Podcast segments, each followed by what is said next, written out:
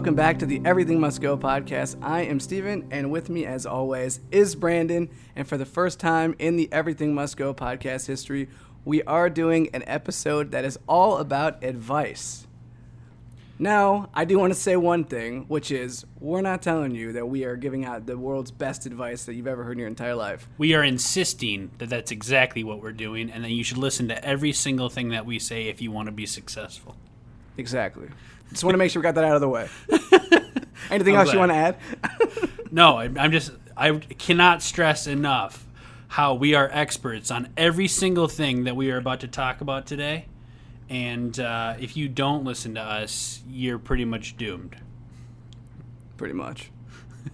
Pretty much. Couldn't have said it better myself. But in actuality, the way that this episode is going to work is we have all week been telling you guys to write in some questions that you want advice on or just give us your thoughts on something, and we're trying to offer another perspective on it.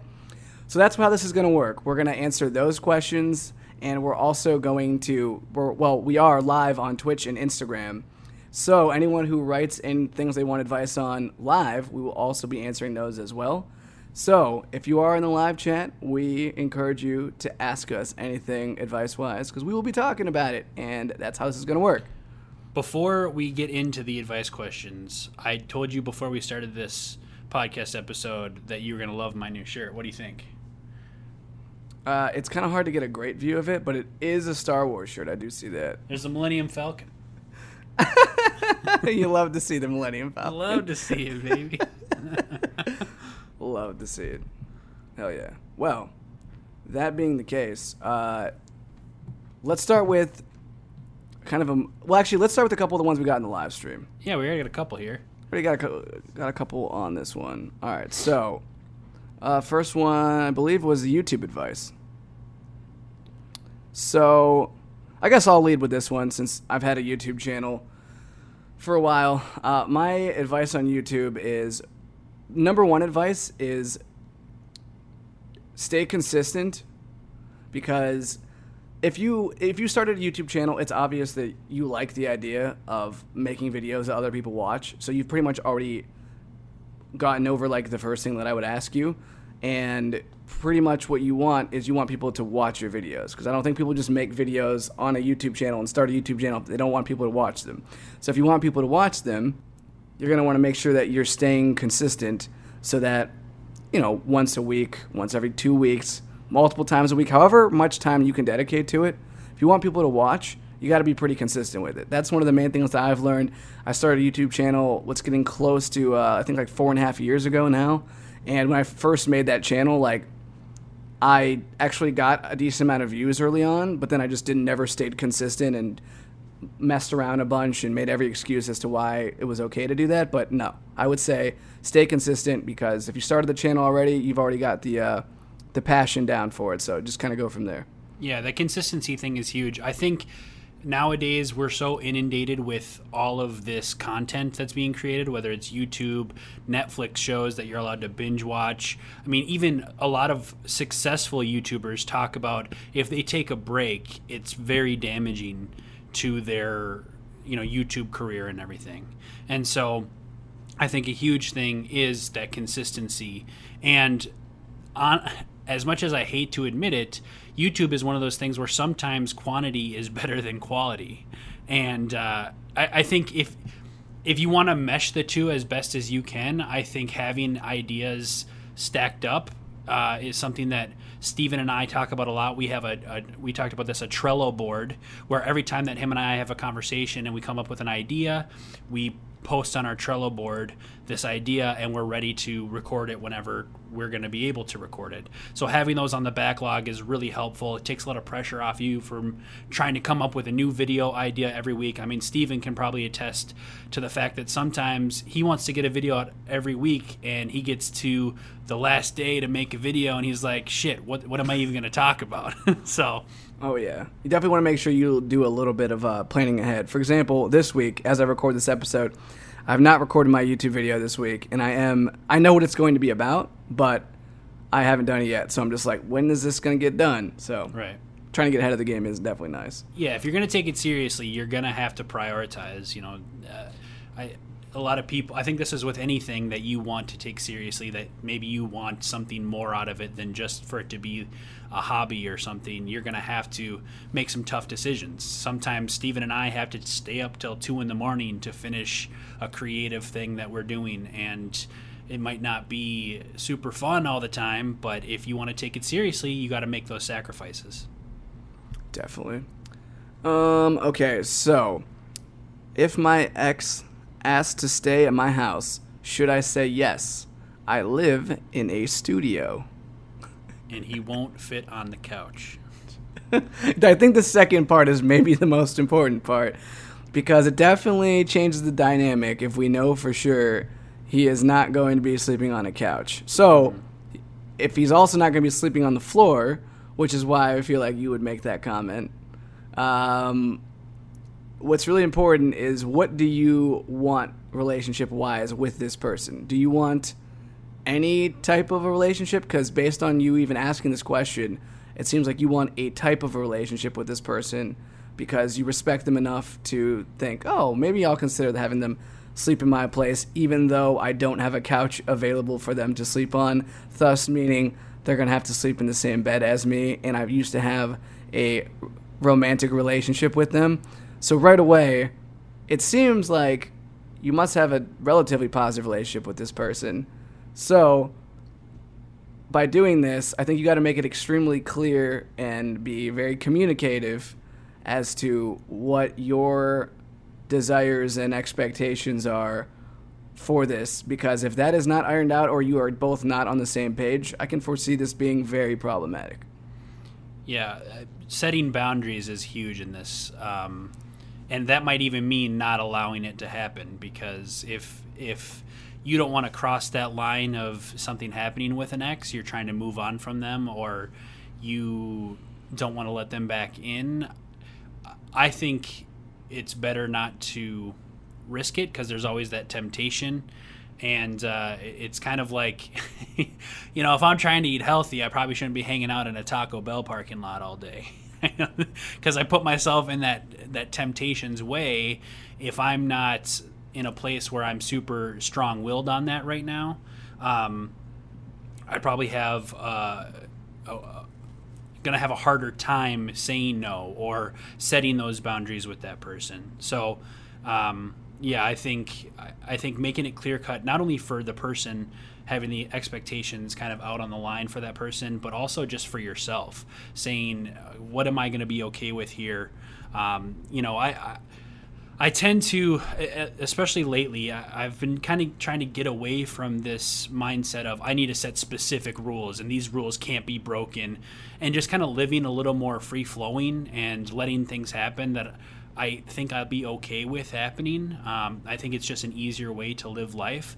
But at the same time, you do have to protect yourself. And if you think this is a situation where um, you're not ready to commit to something that might end up happening if you allow it in, uh, maybe the best decision would not would be to kind of set that boundary and say, hey, uh, maybe not. Maybe we maybe we don't do have you come over tonight. yeah, agreed. Um, we gotta ask another question in here. Yeah. Um, so this next question, I'm, I'm guessing we're gonna get a lot of questions about relationships and exes and stuff because that stuff tends to be very um, front of mind. So this next one is I have an ex, but I still have feelings for her. What do I do? Um, I mean, this is tough because obviously we don't know the specifics around this situation. I think, um, you know, I don't know if your ex wants a relationship with you or not. If they don't, if this is a situation where uh, they broke up with you, and even though you still have feelings, what I would encourage you is even though you might have those feelings, um, you're going to want to be with somebody who wants to be with you. you. You want that reciprocated love or the reciprocated care, all that stuff. Um, maybe this person will come around to that, but you can't force the matter on that. They have to get to it on their own place. So sometimes um, the best thing is to kind of let go and um, whatever happens happens. I know that some of that is very cliche, but I think uh, the big po- point in it is uh, you can't force somebody to feel some way, and no matter how much you care about them. I mean, Steven and I have had a bunch of conversations where we're like, uh, how do I love somebody so much and care about somebody so much and it not work out? You know, you'd think that that would be the biggest thing, but you know, you can't control other people. That's the bottom line. And so you kind of have to let things be in that case.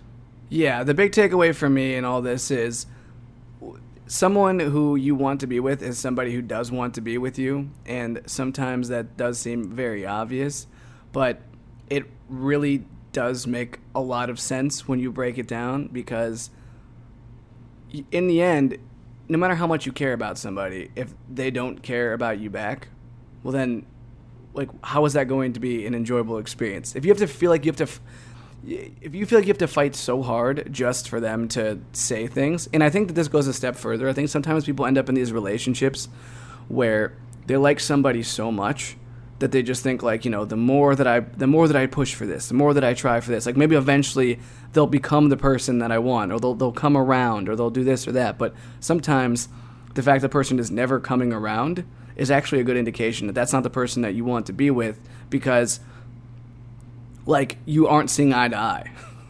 and if you're not seeing eye to eye, it's just going to be a terrible relationship moving forward. And you'll notice that when you do meet someone who it goes smoothly, you're like, "Oh, this is actually how it was supposed to be." Yeah, absolutely.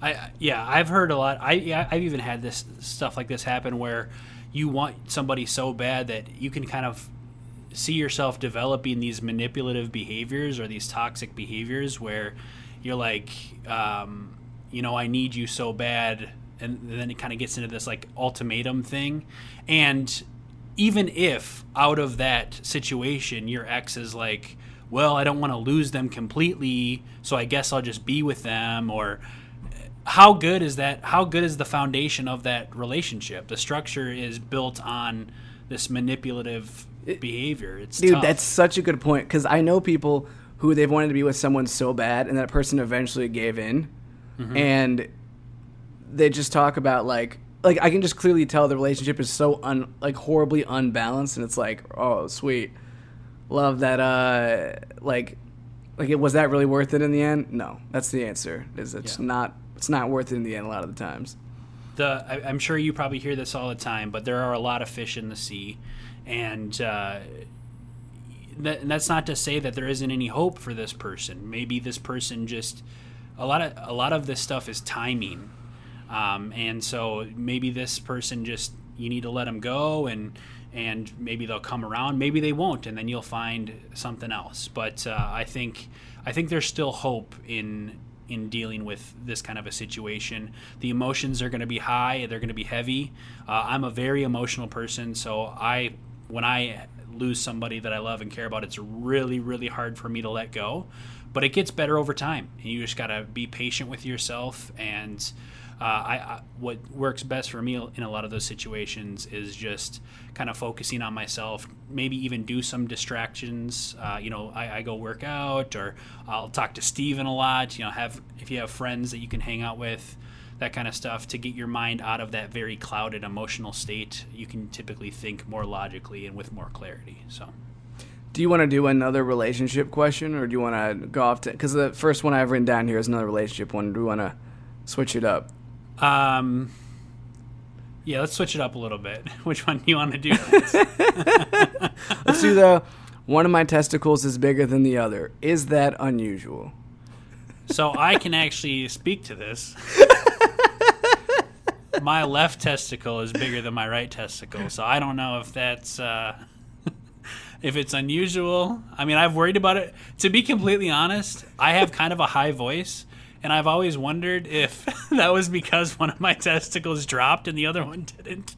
Because you know those, you know those old singers, they they used to um, they used to do surgery on young boys so that their balls wouldn't drop and and so that they would always have their high voice. I think it's illegal now, but they used to do It should that. be illegal. and so some part of me is like, maybe I have a high voice because one of my balls dropped and the other one didn't. Maybe your parents just never told you that they did this. yeah. Freaking A. I'm calling my dad after this. Yeah, You I- snip I- my balls, man. Dude, maybe I need to look in the mirror. I never actually thought that hard about this before. Wait, you don't need to look in the mirror. You just uh, put your hand down there and feel around. It's like it's like it was in this moment that Steven realized. His balls were not the same size. I mean, I don't think that this should be unusual because uh, women they have different sized breasts sometimes, right? Like you probably hear people hear women say like, "Oh yeah, my left my left boob is more droopy and bigger."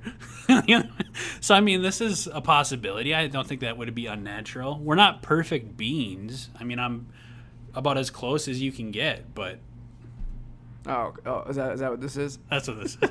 Oh, okay, that's what this is. This is Steven's new favorite phrase where it, anytime you tell Steven that he has a funny joke, he just drills it into the ground. So I told Steven the other day that uh, I thought it was funny when he always says, "Oh, that's what this is," because I would like say a joke and then I would tell him it's a joke. He's like, "Oh, that's what that was." Okay, it's like a dick move. But I told him it was funny, and now I hear it all the time, even when it doesn't make sense. So just get ready for this, folks. Oh, okay, that's what this is. That's what this is. There you go. um, all right. So how about this one? This one's a. This is definitely for you. How to be a Fortnite pro with 200 ping. Okay, Brandon, can you give me a little bit background on what 200 ping is? So the you want your ping to be low because it's it's all about how your internet connection is like communicating with the server. So if your internet connection's low, you're pretty much you're getting instant feedback from the server. And so when you click to shoot something, it shoots it right away rather than if you have high ping, you click and then there's a delay. so 200 ping would Gotcha. be really bad. Gotcha. Well, if you guys have ever seen me play Fortnite before, which I will Twitch uh, sometimes, Twitch stream with Brandon usually, playing Fortnite, and uh, I'm pretty good. And uh, I don't want to say that I could be a, a pro, but I mean, I, I'm pretty close to being a pro, I'd say. Uh, I say 60 and lower is a good ping. Okay, so 200 is, is sounds pretty bad. Um, I mean, if you want like a serious answer here, probably not. I would think 200 ping would. I feel like if you're trying to be a pro at something, you should probably spend a few more bucks to get something that's going to benefit you and not try to. It, that's kind of like. That's know, not my- the question, Steven. No, no, no, it- the is like- question is how to be a pro with 200 ping. That's not an option to get rid of the 200 ping. Let's hear your answer I would say question. get better internet. Michael Jordan wasn't practicing basketball on a nine foot hoop. All right. well, Michael no, in this scenario, wouldn't it be like a 12 foot hoop because it's harder? Michael Jordan was not practicing basketball on a 12 foot hoop with a broken backboard, all right? Therefore, you should get better internet. And if you're not, and you want to become a pro with 200 ping, you're going to have to work three times harder than everybody else. Arbitrary pers- um, amount, I'm saying, maybe it's four times harder. Maybe it's a thousand times harder. But you have to work a lot harder. And I think in the end, if you just got a better internet, you would you'd be better off. See, Make I have a. I have way different advice for this. All right, 200 ping is what you need to train at. 200 ping is basically how football NFL football players will do their training in the off season on the beach, so that they have to run in sand. It slows them down. It builds the muscles, gets them ready. With 200 ping, you got to learn how to anticipate because your bullet's not going to fire when you want it to fire. So you got to anticipate where they're going to be, fire ahead of them, and hit them.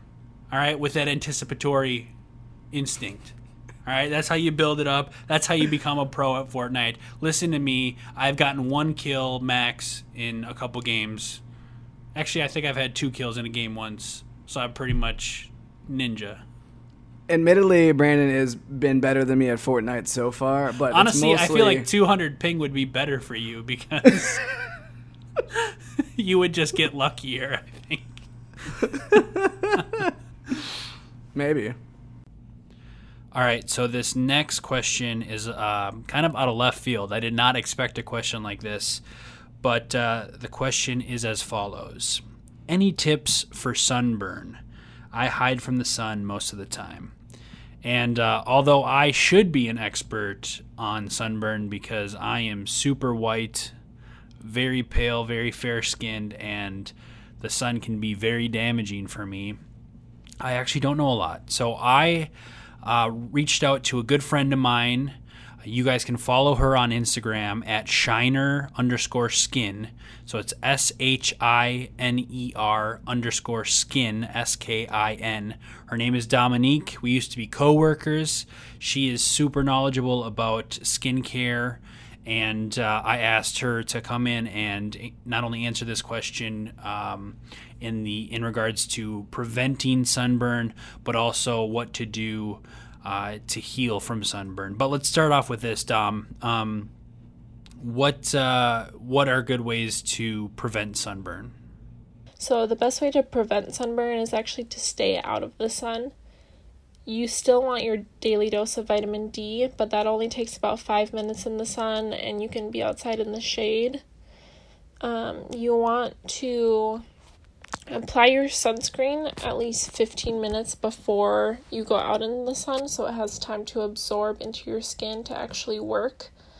And personally, I make it part of my skincare. So I wake up, I wash my face, I do all my skincare, and it's going to be the last step I do before I apply my makeup, so I know I'm protected at that point.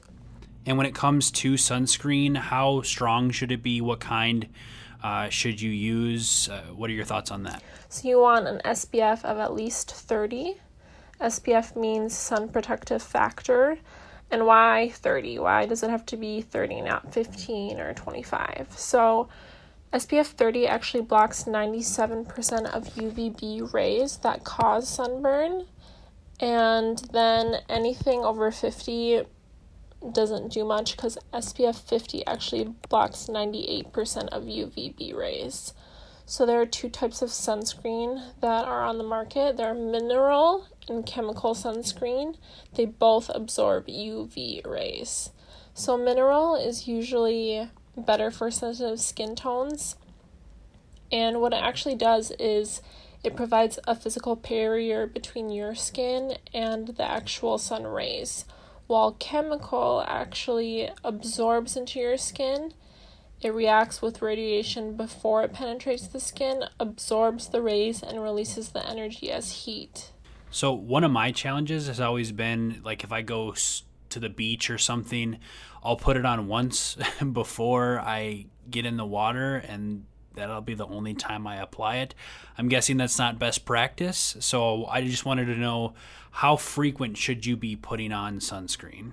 Now, after you have your sunscreen on daily, a big thing is you have to reapply every two hours, more often if you're in the water or you're sweating. And a lot of people forget to reapply, so that's when sunburn happens. And a lot of people I know don't reapply because they have makeup on, so they don't want to disrupt the makeup they already have. There's a great brand actually you can find at Sephora called Supergoop, and they provide makeup with sunscreen in it, like translucent powders, SPF 45, or they even have a setting spray, which I believe contains SPF of 50, so you can just spray that on top of your makeup. I also have a lot of people ask me, well, you know, my foundation or my makeup contains sunscreen. Usually, the sunscreen and makeup is not an SPF 30, which is the minimum you want. And if it's actually higher than 30, a lot of people don't apply makeup the same way. So it's either not as thick as every person and it's sheared out so it's not doing the best job it possibly can, or different things on your face can affect how well the sunscreen's working, and I doubt you're going to be reapplying that makeup throughout the day every two hours like you should. So, another way to protect yourself is to wear protective layers. So, hats to cause shade on your face and neck, sleeves. You would not believe how many people tend to have age spots on their left side because when they're driving, the sun is usually on their left arm or um, sunglasses too. You want to protect your eyes from the sun as much as possible. So, the skin around your eyes and lips is thinner than the rest of your skin, so it's more likely to get sunburn. And actually, a lot of people neglect these places. So, people neglect their ears, their lips, their eyelids, actually, and the chest and neck are actually the first place to show signs of aging. So you want to make sure you apply sunscreen there as well. And you're always going to be exposed to the sun. If you're outside and it's a cloudy day, there's sun still coming through those clouds. And then when you're in the car, even if you're in the shade, there's still sun there through the windows. And a lot of people forget to apply sunscreen even in the winter. This is actually really good insight for me because I never even thought about putting sunscreen on in the winter, which I'm sure a lot of people probably relate to. But um, I know we're spending a lot of time on this, but I do also want to know uh, from you what what are some like home remedies for healing from sunburn if you are unsuccessful in blocking it out? So, as for home remedies go, I have a couple that I've used in the past. So, the first thing you're going to want to do, which is pretty simple, is just up your water intake. So, you want to be drinking more water. That's going to actually he- help speed up the healing time. Um, it's going to hydrate your skin, it's going to allow it to peel, or even if your skin is blistering, just let it be, let it do its thing. It will eventually stop itching and cool down and peel on its own. Um, if you do have a blistering sunburn or skin that is peeling, a great way to help with the itching of that is lotion. You're going to want a nice lotion that is good for sensitive skin, preferably fragrance free, because um, the fragrance can actually sting that raw skin and cause it to itch a little more burn. And then I'm sure all of you guys know about aloe gel that is that green jelly in the bottles that you see in the same aisle as sunscreen usually. Um, I actually keep mine in my fridge so it's cold whenever I need to use it, or I actually put it into ice cube trays and put in the freezer for a couple hours. Then you have cold ice cubes of aloe that you can rub on your skin. And then you can also actually buy an aloe plant leaf. They have these at more natural stores like Whole Foods, I believe, has them just like with the fruits and stuff and produce like that. You just buy an actual plant leaf and you cut it in half and you can scoop out the jelly inside of it with a spoon. So that's more of a natural remedy. And then I have friends that have done this. I personally haven't tried but they swear by it that you take a lukewarm bath or even a cold one if you can stand laying in the cold water um, with two cups of white vinegar in the bath. So that's going to help if your skin is really stinging. It's going to take the skin, the sting out of that. And then lastly, um, just a cold washcloth. You can run it under cold water, or you can get it wet, put it in a plastic bag, and put it in your freezer or your fridge for a couple minutes, and then just reapply that to the sunburn area um, a couple times a day. And that's actually gonna soothe the skin because your skin is going to be giving off a lot of heat, especially if you have a sunburn. And a lot of people don't even notice that they have the sunburn until they're back inside and their skin is starting to turn red. So just take it easy, drink that extra water, and hopefully within a few days, your skin will be back to normal. Okay, cool. Well, this is probably the closest that this episode is going to get to any sort of expert advice. But uh, yeah, thanks so much for stopping by, Dom. Again, if you guys want to follow her on Instagram to uh, read on any of her other skincare tips, she does way more than just sunburn stuff. So definitely give her a follow. Check out some of her posts. It's uh, her handle again is at shiner underscore skin. That's S H I N E R underscore S K I N. And uh, yeah, thanks again. That was awesome. Uh, all right, we're back to we're back to the relationship questions. All right. If you just found out your friend is cheating on their significant other, do you let them know? I'm assuming you mean do you let their significant other know? And I, I this is a super difficult question. All right, Brandon, what do you think? Because I, I got to think about this a little bit because this gonna- is actually pretty tough. You gonna pass it to me? Um. Well, he- here's my thought. is as much as that situation is toxic and bad for the person, I think sometimes when we're not the person in that relationship, it's not our role to take on that action. Um, now, this is just this is coming from my place. Like I, part, part of me would say I want to be the hero here and, and save this person from the hurt. But I would advise that you counsel your friend and mm-hmm. encourage them to come clean and say you I, I can't think, actually. This. I think I agree with you on that one. The more I've thought about it, I kind of think I don't think that you should have to be the person to make that conversation. I think you should really talk to your friend into having to talk like to tell because in the end it's really not your responsibility in that instance to do something and ultimately you want your friend to grow as a person and actually do it themselves like yeah. you want to you want to empower them to be able to say something about it because that is a difficult thing like like this this type of a part of a, a relationship is a very difficult thing and a lot of people's emotions and feelings are at stake there. So i think i completely agree with you on that.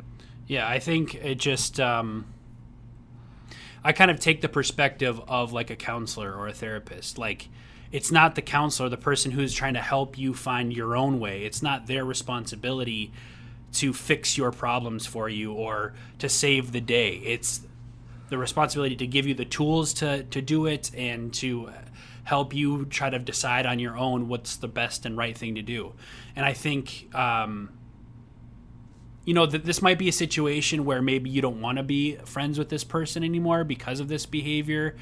Uh, but if if you want to be supportive of them and try to help encourage better behavior, I think that's where it comes in. You just you talk to them, you you push them to make the right choices and give them your advice on it. But other than that, it's not your place to um, go make the change for them. You know, another thing too is you're probably going to lose that friend if you if you make the decision for them. And I don't know if you're okay with that, but that's another risk that you'll probably have to face if you take it into your own hands rather than be a support for them and let them make the right choices.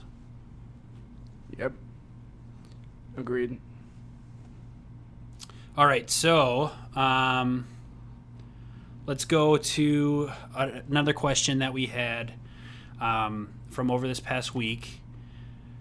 Um, how do you get along with breakups? I'm single after five years and I'm feeling weird. Don't know if I should be happy or not. It's just a strange situation. I think I would really like to hear what you have to say about this because I think that you'd probably have a lot of really good insight on this. Yeah, so this question definitely hits close to home because I was always somebody who had uh, girlfriends in the past. Um, from like mid teens to early 20s, I pretty much always had a girlfriend. And I kind of felt like I was one of those people who was dependent on having a girlfriend for my own happiness and it was a really just important thing, kind of just like a staple of my life. And then I went through a bad breakup, and it was one of those things where I pretty much realized that I was very immature in a sing- in a certain part of me, uh, where I wasn't really ready to like get married or anything. I wasn't really ready for like that next chapter of life. I was kind of still stuck in this limbo of what should I be focusing on? Who do I want to be? In my life. Who am I really? Because I never really found myself as a single person. So I spent a long time being single. Uh, not five years, but over three years. And I didn't date barely at all for three years. And I did. Let's let's put it this way: in the last almost five years, I've only had a girlfriend for maybe like six months out of it, and it's been a good growth experience for me because I've pretty much transformed my equilibrium from from like what my expectations are. I think it's really important to figure out who you are so that like you have a frame of reference for when you're in a relationship. So like you know, well what things are important to you when it's just you that matters. And for me it's uh, well content creation, working out, having a job I find fulfillment in, my family, my friends. Like I pretty much established all those things. Whereas I feel like when I was in relationships before, I didn't really have that thing that I built everything around. Like I, I didn't know um, when she was out of town, I didn't know like, okay, well, what is my list of things that matter the most to me? And it's weird because you think you know yourself so well, but when you spend so much time with like a significant other, you really do kind of lose touch, especially when you're younger. Of like, well, what actually, what does matter to me? I don't even know anymore. Like, am I just doing these things because she told me to do them? And that's what I find so liberating about being a single person, especially when you've been in relationships before and you know what it's like to do a lot of things because your significant other wants you to do them. So, feeling weird, I think, is normal because I think from an outsider's perspective, it's easy to point fingers at someone and say, like, wow, they've been single for a long time and they're this age. You know, shouldn't they be with someone? And guys, look around. It's not like the best people are the ones in relationships. It's completely. It's some people completely sell themselves short. Uh, there's people who are in horribly destructive relationships. Like being in a relationship in itself is not a better thing. It's being in a good relationship. So feeling weird, I think, is a lot of times like an outside feeling where people on the outside might make you feel weird, but don't feel weird. Ultimately, when you feel like you sh- you want to date someone, do it. Don't hold back from it also don't do it until you're ready to date someone. Like I feel like I needed some space before I was even going to be ready to date someone. You owe the person you're going to be with that space so you can give yourself to that person. But yeah, don't I don't know. Don't feel weird and if you should be happy, yeah, you should always try and be happy as long as um, you're alive because life is short. Yeah. Um, I, I one thing that I really really like that you said was um, it's not just about being in a relationship. I mean, a lot of us really want love and want that partnership and companionship. I mean, a big part of my self discovery has been I had romanticized relationships and I had I'd put on a pedestal what a relationship was, wanting that one person to have this journey with and this adventure with. And so any person would get me there. And I wasn't paying attention to, hey, is it really just about having a relationship or is it about finding a person who isn't just like a romantic partner, but also um, a person that like fills other boxes like is, is a really good friend of mine and i can talk to about other stuff. I a person that challenges me because eh, that that first period of getting being attracted to someone you feel that euphoria that spark that's great and all but that's always going to fade away when you spend all the time all your time with somebody or you know you get into the later years of your relationship. I mean you'll talk to people who have been married for decades and they're going to tell you it, it hasn't been all roses all the time. It's not like it starts out. Um, so that's important to, to keep in mind. One of the things that this question made me think about don't know if i should be happy or not um, i think about a situation where maybe in your last relationship something went wrong or you did something wrong and so you feel like you don't deserve it a lot of people throw th- this phrase around i don't deserve to be happy i don't deserve a person and uh, it gets under my skin because I, I think if if you put yourself in a mindset of I don't deserve something, it's going to be a self fulfilling prophecy. You're just going to create this life where you continuously don't deserve things, and if you push yourself to be the person that deserves things. I mean, you're you're never going to be perfect. You have we have the, this ideal self, this person that we really really want to be and really want to be for other people, but you have to be okay with not always getting there and not always being there. And so I think a big part of life and heartache and stuff is the ability to move on. Even if you're the one that fucked up, you have to be able to move on and pursue what form of happiness will be right for you. If if if you're right out of a breakup, give yourself time to heal. Don't rush into another relationship just to to hide the pain. Don't go out drinking every night to escape it. You know, don't do what I do, which is eat a bunch of Taco Bell and play video games all the time. Like we have a lot of these vices that we escape in, but that hurt is really good for you. It's healing. It means that you cared about something, and and if you shut that off, you're never going to learn from it. That stuff can be really good, even though it's hard.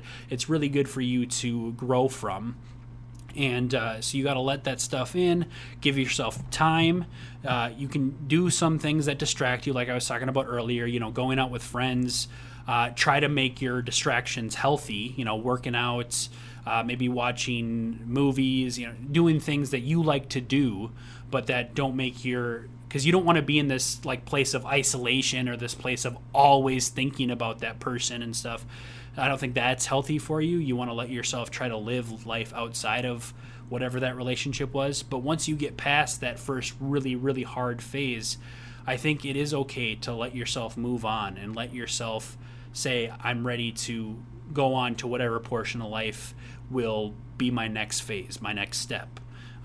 Because, um, like Stephen said, you you only have one life, so you might as well pursue uh, happiness with with a vigor. So. Hundred percent. Which actually, I think that kind of segues into this next question, which is how do you get past hard times slash situations? Um, I'll I'll speak to this a little bit. Okay. Um, I think first off, getting past hard times and situations is to like actually accept that it's okay to feel sad about something or to be hurt by something. Like i think one of the first things to do is just like accept whatever emotion that you actually feel and not try to be this like tough person like like nope i'm not going to let anything phase me. I'm just going to like keep trucking along. I think it's okay to say that you don't want things to phase you but it is important to address the actual feeling that you feel first before you then decide like okay now i'm going to like push past it so i think addressing the feeling is extremely important to do first then for me as i've always liked to do you're going to have a lot of energy that's going to be channeled into feeling like shit about something. And I'll give this uh, I'll give you an example to illustrate something that I would do whenever I have got a hard time or a situation going on. When I was 19 years old, I went through a really like tough time, uh, and I, I didn't like I, I, was like very like emotional, and I, I didn't know what I was doing with my life, and I felt very very frustrated. But I had all this energy that was all negative, and I remember thinking, man, if only I could take this energy that I feel right now, like I feel so emotional and all this energy, uh, if only if I could like channel this energy, like put it somewhere else. And I had this like thought in my head, like, oh, I could, I could actually like spend time on something that I normally feel terrible. I could like use that time to just do something else. So when I would normally just be sad for an hour, I took that time and I was like, I'm gonna just like write for an hour so the first thing that I like was one of the first coping mechanisms I ever found was I legitimately started just like writing poems about what was going on, like how I was feeling at the time, and it felt kind of like out of character because you know, I never had like sat down before and tried to channel it. I would just kind of like keep it up here. Then I started doing that and sure, I still didn't feel great while I was doing it, but I felt like kind of empowered. I was like, whoa, I'm actually like leaving something behind. And then like, you know, years from now I'll look back on this and be like, wow, this is pretty cool. Like I have all this, like I can remember exactly how I was feeling and stuff. And I wrote all this stuff down and it was sort of like an epiphany moment of, oh, whenever I feel bad about something, I should take that energy and channel it into something else. When I went through another tough time, I remembered how much better I felt when I started writing. So then I, I not only did I write that time, but I also was like, started working out a lot more because I figured if I could take the energy and channel it into working out, it would be like the one thing that the future me would thank myself for. And it is, honestly, because, you know, and this is not to throw Brandon like under the bus on the thing, but you know, you mentioned like how Taco Bell is your thing. Like, just, you know, sometimes, oh, I'm just going to eat Taco Bell. Like, for me, I'll just like be immobile and like not want to do anything. Mm-hmm. But I got, I like pushed myself and I was like, I'm going to go to the gym now and I'm going to try to use this time and it it's nice because I, I, I have thought like thanked myself for it in the future, and I don't know that that's how I handle things. I just try to channel it into something else and realize that at some point, like this will pass and things will get better. Because if you look at the history of your life, it like it, it's ebbs and flows. It's usually bad time, good time, bad time, good time, and like I don't know, you just get used to it after a while. Yeah. Um, so for my advice on this, uh, I want to start at like the basic aspect of it, and then see if I can even expand on it more. Um, first off, one of the things Stephen and I talk about, and this is why it's so important to have self awareness, is knowing where your equilibrium is.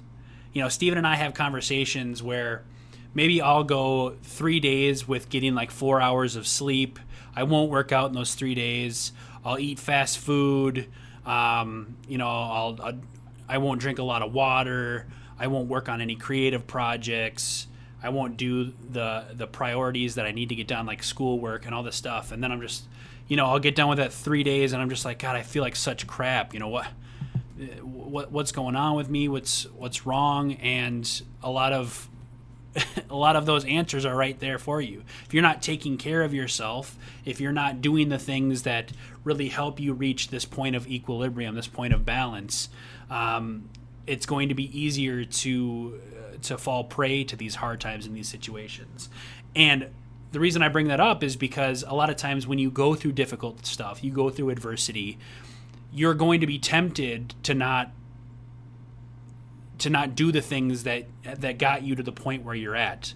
You know, a lot of part, a lot of um, like depression. A lot of times is a very paralyzing mental illness. You you you don't want to go. You don't want to do anything. You just want to sit around and and just kind of sulk in that sadness. Uh, it's not even that you want to. It's just you have this overwhelming feeling of paralysis, and I think.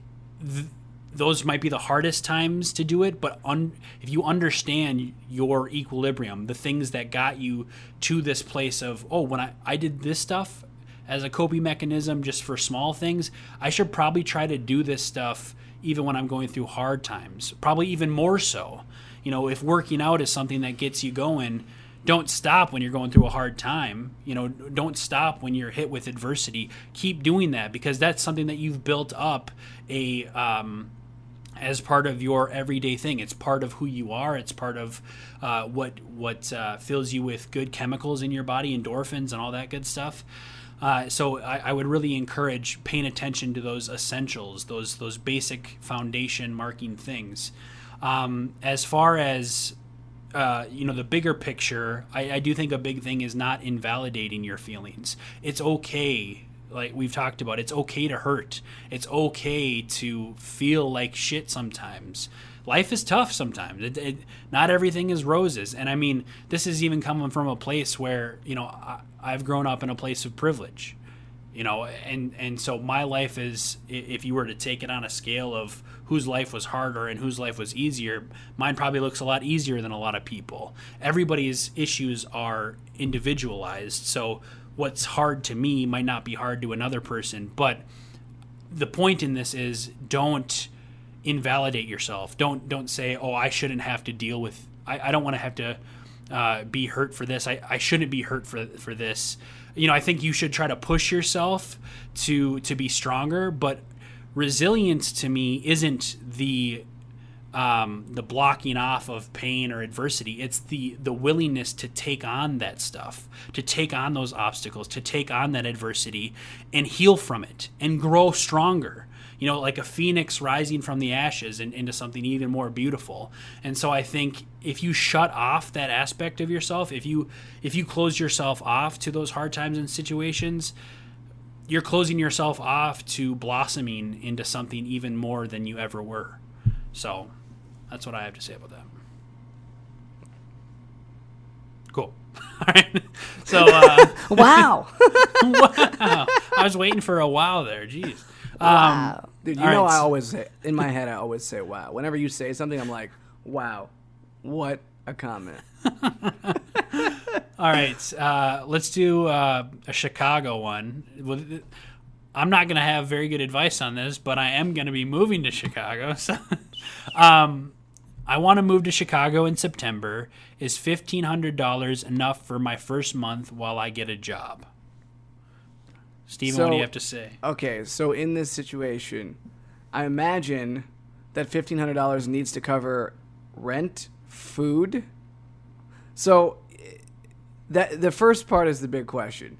If it has to cover rent, this becomes a million times more difficult. If you can like stay with someone for that first month, uh, it, then this is a lot more practical. But fifteen hundred dollars. So when I first moved to Chicago, I had a general rule where I try not to spend more than thirty dollars in a day, and I would justify spending more than thirty dollars if the prior day I spent less than thirty dollars. So pretty much, let's say I, I didn't spend any money in a day. Then I was like, okay, the next day I could spend sixty dollars, and that was pretty much what my general like rule was. Um, so I could live off that without too much problem, which would be what is that nine hundred dollars, but uh, then you'd also have to do your rent too. Now I did go out to eat a lot with that, well, kinda, yeah, but I mean like cheap going out to eat. Um, I think that this would be manageable for one month, but it is only manageable if you have a pretty affordable place to live and you did not bring a car. If you did bring a car, then don't use it for that month or very use it very minimally because I think it might actually be a little bit cheaper to just spend hundred dollars on a train pass slash bus pass and then use that to get along uh, get around places. That's what I would recommend doing. I'd probably get the 30 day pass so you can take all the bus and all the trains, not use your car, definitely not get any place expensive rent wise. Try to just stay on someone's couch if you know someone or try to like bum around and do not spend more than like 10 bucks if you ever go out to eat. And then I'd say yes, you could do this, especially if it's only for about a month, but also have a little bit of a buffer because you think it's going to take 1 month to get a job but it could take longer because I don't know enough about what kind of job you're trying to get. And though I say it is a good job market, I'd still be careful. Yeah, I, I think that part is the part that scares me the most. Not having that security of possible income afterwards and maybe $1500 can get you through one month but if you don't have something to back you up that one month actually could be setting you back and put you on the streets after that so i think uh, I would encourage maybe having more of a plan. I mean, I get it. Like sometimes we just want to change, we want to push ourselves into an uncomfortable position, and I think sometimes that ends up working for the better. But I also don't want to see you homeless. So yes, try to yeah. the big that. Uh, the big point on this is, I get it that people just want to like move away and like start a new life because I would be hypocritical if I acted like I did, I thought that was dumb, considering I've done a variation of that like four times. I think. Uh, but actually be somewhat calculated with it because don't just like move there out of nowhere unless you it's the only option. If you can do any bit of planning ahead, you will be way less stressed out and you'll be able to enjoy yourself a lot more, thus making it easier I think to get a job when you're not so stressed out in yeah. the process. Well, but you know. and in a place like Chicago where the cost of living is probably a lot higher than a lot of places, yeah, be even harder. Yep. Uh, gonna do. Yeah, let's do that question. question. Yep. Okay, cool. I, I read the last question, so it's your turn. Aha. Ah, okay. Uh, what do you do when you don't have the same views as the person you're dating? Like, say they're in denial and don't believe in ghosts. in denial? That's interesting. wait, wait, wait. So saying that they're in denial is already like you just assuming that ghosts are real. Yeah, in we, this situation we already know that Steph's not working with a lot of logic. Classic. Classic. So another ghost question. uh, okay, Brandon, you want to speak to this one first? Sure. Um, well, I, I mean, I guess this this one really depends on what your ultimate goals are with this person because I think some some people date casually. If you're just having fun with this person, I don't think um, you always have to have the same views. Now, if you're looking for maybe a partner to like spend your life with and stuff, maybe that stuff becomes more of a concern, and you're starting to think, you know, not that you should always be thinking every single person, how are we going to raise our kids, you know? But I mean, that stuff ends up mattering if that's the life that you're going to want with that person, if that's the life that they're going to want with you. You know if you if you have a household where there's this dissension i mean maybe that might be good in in, in times of challenging one each other and pushing each other but if you are coming from a place that are on two polar opposites from each other i think that would be very confusing for a household of of children who maybe are starting to like develop ideas when they get to that age and stuff um, So yeah, I, th- I think it really depends on your goals uh, within the relationship itself. Um, and as far as the ghost thing, I would say if you are the person in the relationship that believes in ghosts, uh, maybe you should look in the mirror about the whole denial thing. oh, okay, okay. So I like this a lot because this is something that I, I, I think about this a lot.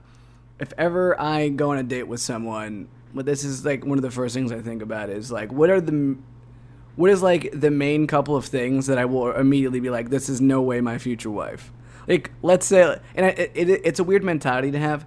Uh, that goes under the the idea of a lot of times you'll go on a date with someone they're like, oh, you know, I'm not looking for anything serious.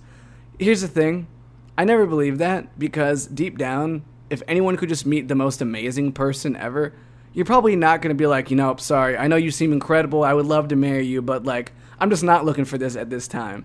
Like, I feel like if that person What? was that no, amazing, shut the fuck up. What? you- so then, why aren't we with anybody? I think I'm pretty cool. No, no, I no, think I'm a pretty good guy. Why am I not married? we haven't. met- we Why are haven't you not right- married? we haven't met the right person. That's it. That's it. Yeah, but if you're if you're saying your argument is that someone if they meet somebody incredible, they're gonna want to be with them. They're not serious about not being serious. But if if we look at ourselves as a couple catches, all right, then why haven't those people wanted to stick with us? What are you fucking talking about? Uh, Just because that we think this doesn't mean that they think this. That's what I'm saying here. Like, Okay, but so then your logic doesn't work here. dude, my logic definitely does work here. Just think about it a little more. But on the bigger point of the question, I think it, it depends on like the what are the specific things. Like the varying degree of importance of it kind of means like if you're going to be able to tolerate it in the long run. So when you're with someone, if you can think of like the big picture, because I mean, there's been girls that I've gone out with before, and in full transparency, I liked like a lot of things about them, but there was like one huge fundamental thing that we were not going to agree on. One, you can never assume that that's ever going to change. Two, Right. Don't go into a relationship thinking Yeah, this thing is going to change. it's not going to change, and if it does change, that It'll was, be on them. You're not going to be the person to change them. They're they're going to come up to that. Exactly. So what I like to do is I like to try to. I know a lot of people aren't as good at this. Like this is definitely something that a lot of people I think struggle with is trying to think of like the big picture on something. But if you can, if if you try to imagine 20 years from now, like let's say you have like kids with that person, and you try to imagine like I want to raise them Catholic. I want to raise them with no religion. Like if you can imagine that and you can foresee like, ugh, actually maybe that would be pretty difficult to deal with. Like there's a good chance, yeah, that yeah, that would be pretty difficult to deal with if you're already thinking that in the moment. So sometimes I think you have to trust your gut a little bit that some of those things they're actually super important because it's not just it's not just a religious thing. Like there's a whole like bunch of layers underneath that of what that could mean. It's like that person sees the world this way, mm-hmm. meaning if you don't see the world in that way at all, th- this is going to be problematic in the future. Like if you don't value things, as I said, like the most important thing in a relationship is communication, and if you and that also goes for within the communication, what does each person actually value? Can you can you actually understand what it is that that person values? Like if somebody can't understand that there's going to be times that I'm going to be focused on me doing podcasting and stuff and I'm not going to have time to go out to eat with their friends or like maybe that's not what I want to do in that moment. If they don't understand where I'm coming from and they don't think it's significant, that's going to be a huge problem. so I just I think that's the big key to it all. in, in full disclosure, I've had a relationship like this where it was an incredible woman. I we kind of had a, a, a more serious connection early on in our relationship. Uh, it kind of faded away. It would come back, and and then we'd always kind of be battled with this question of, do we just do this? Do we just try to make it work? And I honestly just I set that boundary for this person, and as much as I wanted to, as much as I was attracted to this person and enjoyed their presence, um, sorry, and enjoyed their presence and their company. I, I saw the I saw their worldview and how it didn't match with mine, and how it just wasn't going to work long term. Like we were going to want different things out of life. We were going to want to teach our our children different things if we ended up having children. Like a lot of this stuff I tried to be logical about and say, you know, I, this person's a cool person, but maybe they're not going to be my like partner in crime. You know what I mean? Um, so I, I, do think that you have to be uh, kind of have clarity over that because a lot of us can get swept up in that emotion of I really love this person. I, I really, you know, I, I, they're hot. They're I have that spark with them, but again, that's not all that matters. And I think there's also, uh, if you're with someone long enough, there's going to be growing together, there's going to be growing apart, and you want to try to do your best to limit uh, the instances in which you grow apart from one another. But if you have completely different worldviews, whether it's religion or I mean any number of things, just how you see the world, how you, what you think is important, what your values are, um, the the the trajectory that you both are going to go on is probably going to be uh, a different route, and you, you could end up setting yourself up for more hurt down the road. Um, but yeah, those are just my thoughts on it. Uh, um, I think I, who's reading the next one? Is it you? Uh, yeah, I'm reading the next one.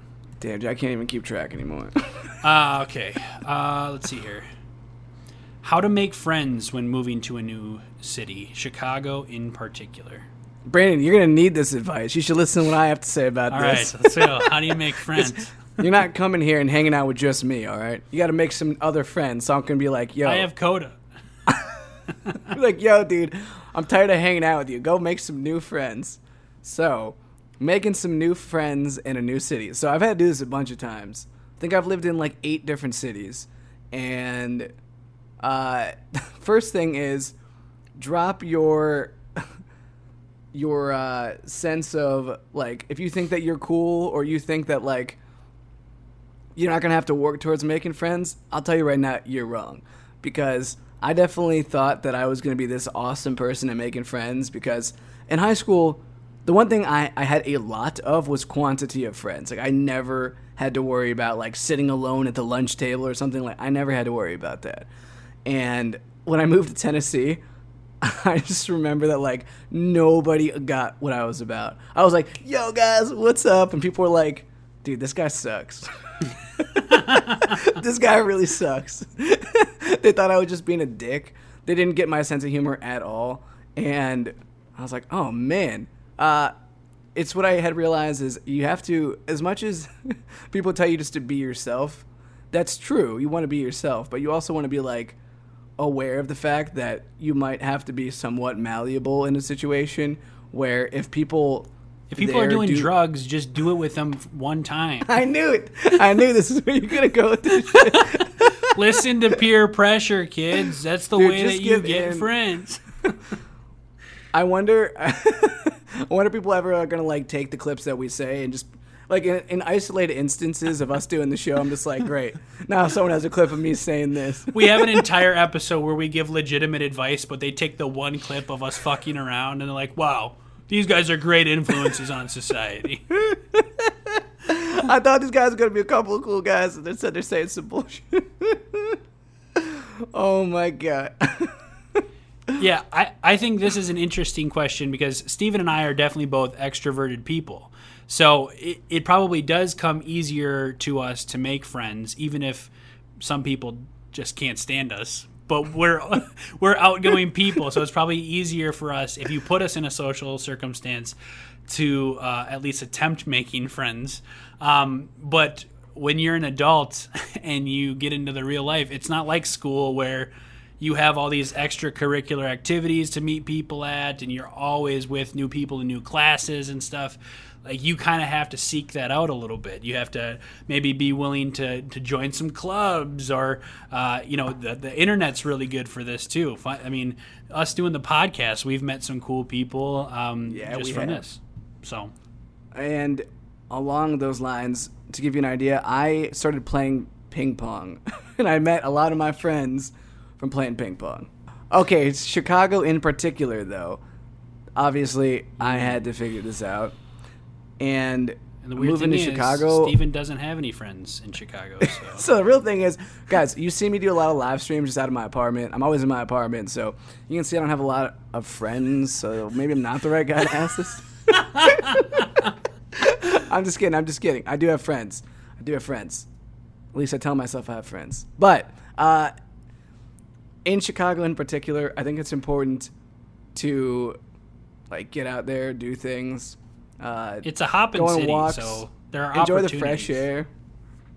Yeah, there's a lot of like, there's so many actual opportunities in Chicago to the point where I can actually feel like people end up doing nothing because they almost become overwhelmed with so many possibilities. They're just like, what do I do? Uh, just do any of them. Like, it doesn't matter what it is, as long as it's legal or you're probably not going to go to jail. Like, give it a shot.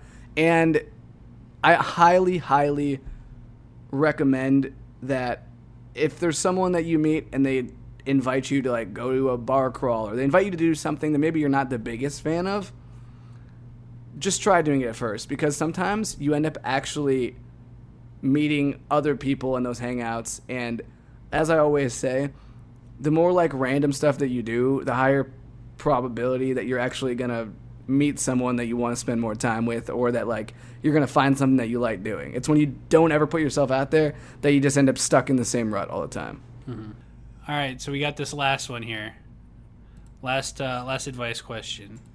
If I apply to be a side dude or a side chick, should I hope to ever get a promotion or strictly stay in the position I'm applying for? Let's hear it, Steven. I only kind of get this question. this question throws me off a little bit. So, pretty much, if this person is not taking you serious in terms of the romantic sense, they're kind of you're kind of just like the emotional support or like the hookup buddy, pretty much. I would say Yeah, but you probably want something just more? the hookup. If if you're a side dude or a side chick, you're probably just the hookup, not really an emotional support. I mean, maybe you could, And- but I think in most cases that that uh, role is for physical um, fulfillment. Uh, I mean, I feel like in this situation, be self aware of like what your place is, and if you don't like how it is, speak up, say something, and see how they react. And if not, then just like don't do this.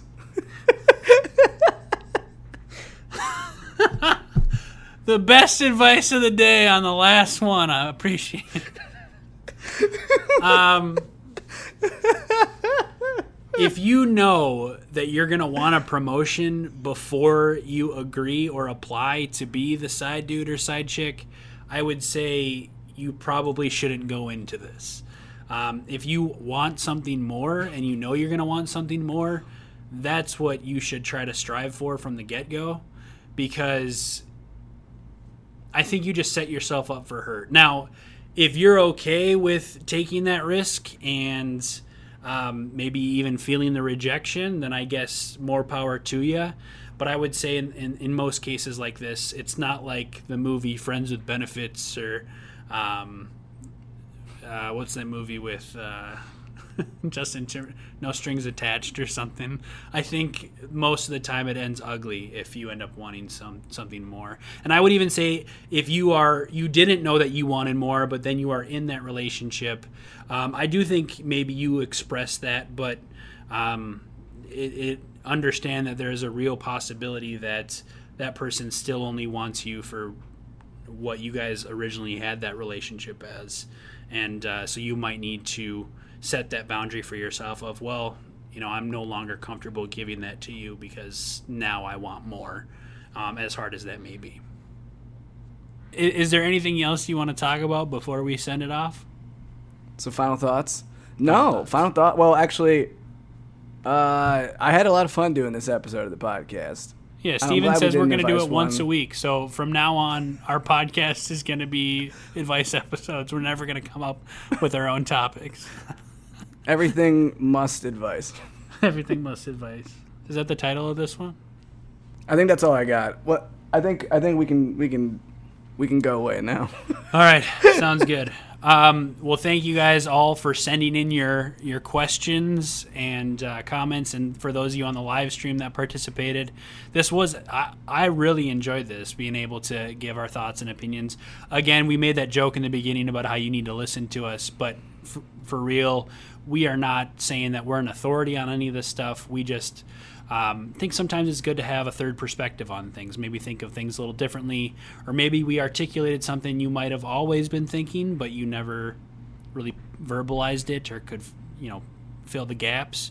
So um, I really enjoyed this episode. If you have any other thoughts, comments, or questions, uh, our email is always open emgpod at gmail.com or you can call and leave us a voicemail 513-427-emg5 again that's 513-427-emg5 or as always if you want to hit us up on instagram dm us or we always ask you guys um, you know for questions or comments before we do the next episode. You can follow me at b flippin music follow steven at steven russell b or follow the podcast at emg pod. Uh, other than that you guys have a good one. Take it easy.